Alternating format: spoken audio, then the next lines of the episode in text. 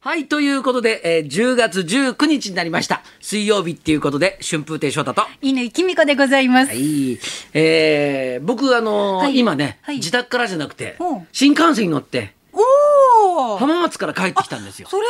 お疲れ様です。はい、昨日ねあの、はい今あと昨日あ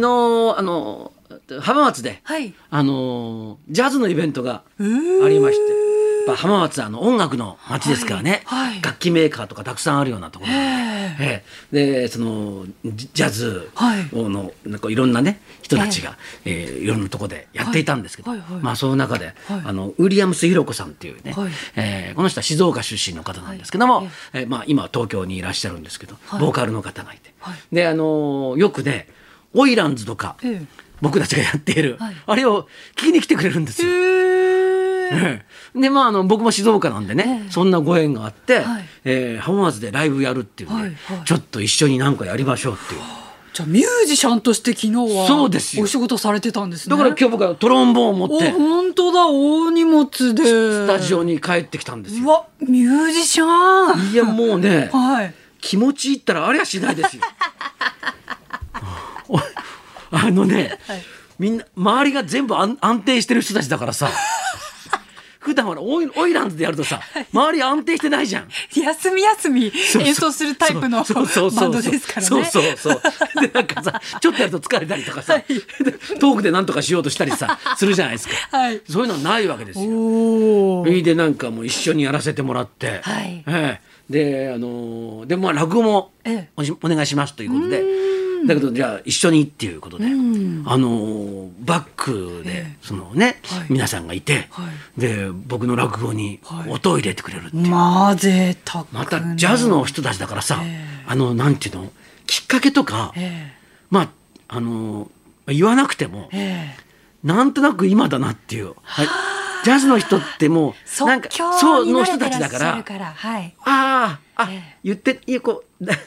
うんうん、そのなんとなく空気こそうきっかけの言葉言ってないけどこうなんだなっていううんうんうんうんうん流れでもって、ええこうなんとなくやってくれるんではあすごいなんか楽ちんで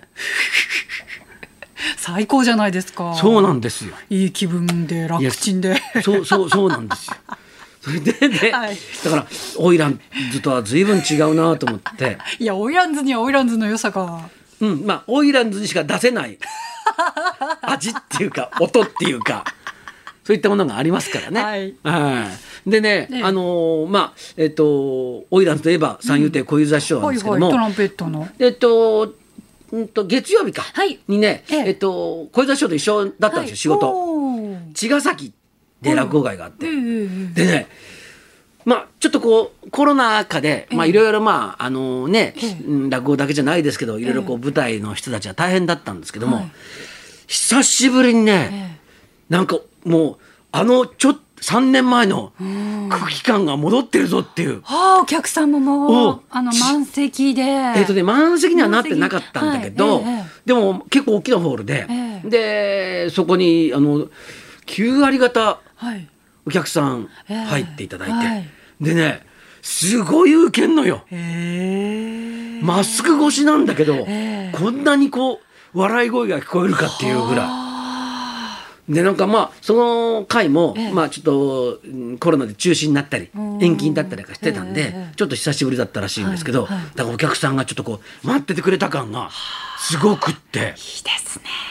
ね一点もうだからもうみんな皆さんご機嫌ええでえ楽屋に戻ってきえええておお小遊三師匠も小遊三師匠もですよご。機嫌ではい。小遊三師匠なんかね、ただでさえね、ええその日はご機嫌だったのね。あの楽屋に入ったらさ、はい小遊三師匠がさ、え腕をチラチラチラチラ僕に見せんのよ。腕をええ。何なのかと思ったら、腕時計してんのね。うんうんうんそれが、もう、スマートウォッチなのよ。ああ今時ので、小遊三師匠とスマートウォッチって合わないじゃん。スマホは使いこなしてらっしゃるんですか使いこなしてない よ。この間まで YouTube ってどうやって見れるんだって言ってた人が さ、超アナログなそう小遊三師匠がスマートウォッチですかうそうそう。おそおれで「今日一日長かった」って言ったんだよ。で何が長かったんですかって「いや、今日朝から俺はビバリーだったんだよ」おーああそうでしたね。はいはいええでピバリえーになんか始まる前に、うんこのスマートウォッチ、うん俺はできないから、うんいろんな人にいじってもらってたんだよ。それ設定やら何やらそうそうそうそうビバリーのそうマネージャーさんとか、スタジオではいはいビバリーのスタッフのええ方にいろいろ教わりながら、おーね、こう設定してたらしいんだよ。ええええでそれを俺にチラチラチラチラ見せて、はいニヤニヤニヤニヤ笑ってんだよ。おーでそのうちにこうやってこうなんかこう指でさ、はいなんか横シシャャーーシシャーャーシャーこうやって、はいはいなんかでそれやってるけど、はいええ機能を使いこなしてるとは思えないんだよ。ちゃんと見たいものを見てるかどうかは わからないけれども、うんシャーシャーシャーってシャーシャーってやってやってなんかあの画面が変わるのが嬉しいみたい な。じゃあそこでなんか心拍数見たり、うん睡眠時間の記録確認したりとかじゃなくて、いやシあャのーねシャーシャーをそうシャーシャーシャーやってたそれどんな何に使うんですかって言ったら、はいもう今今犬ちゃんはいはがいまさに言った、ええはい心拍数とかわかるんだよ、おーえそれいくつだったんですか、って言ったら言わないんだ よだからそういう機能があるのは分かってるけどけどまだ使って計ない測した結 そ果ういくつだったのかはわからない、うんきゅさっきなあの設定したばっかりだからなとか言って話はぐらかされたりなんかしてさ本当はもうちゃんと記録されてるはずですけどね。 血圧とかも分かるんだよ。 うんで、え血圧上がるんですか、だって血圧計みたいにギューってなるんだったらね、それは血圧わ、はいわかるんでしょうけど、はなんでそれでわかるんですかって言ったら、はぐらか されて。分かってないぐらかされた分かってないみたいなんだよ。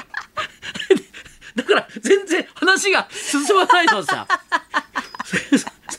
時計を新しくしたっていうおー画面が変わる時計を新しくしたっていうのでこうやってずっと指をこうやってたんだよ。時間も何時だかよく分かんなくなっ ちゃって統計の表示にたどり着くのが難しくなっちゃってたりとかででそのうちに「はいあっ!」って言ったんだよ。はいはいあっ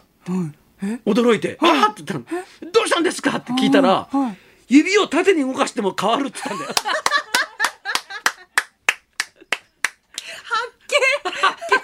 電車で指をずっと今まで横横にだ動かしてこのこの画面が変わったんだけどなん何気にこう縦にたまにちょっとやってみたらこの人ああ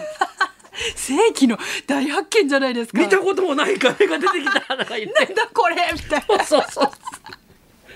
すっごい面白かったです素敵チャーミングすぎませんいかやもうね動画に撮っておきたかった本当にしまったと思ったもん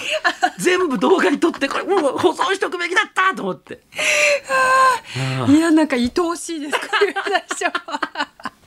たまら ないですよこれでしょいやーすごいですね翔太さんはねもう手巻きのね時計僕はもでうねねアンティークなものとかね、うん愛用されてますけど、取り出しても本当はそうなんだけどねあそうなんですねそうこれだと時計は好きなのよ。で時々ええなんか自慢の時計をはい持ってくると僕にこっちらしたら見せるんで。 じゃあもしかして気づいたら手巻きに戻って来るるかもかもししれれないない。です。意外と早いタイミングで戻ってる可能性あります。じゃあ、はいえーそろそろ参りましょう。はい、ビバリー秋の祭典忘れられないあの人のマル秘エピソードトークプロレスラー武藤敬司さん生登場。はい、春風亭昇太と。稲井君香のラジオビバリーヒルズ。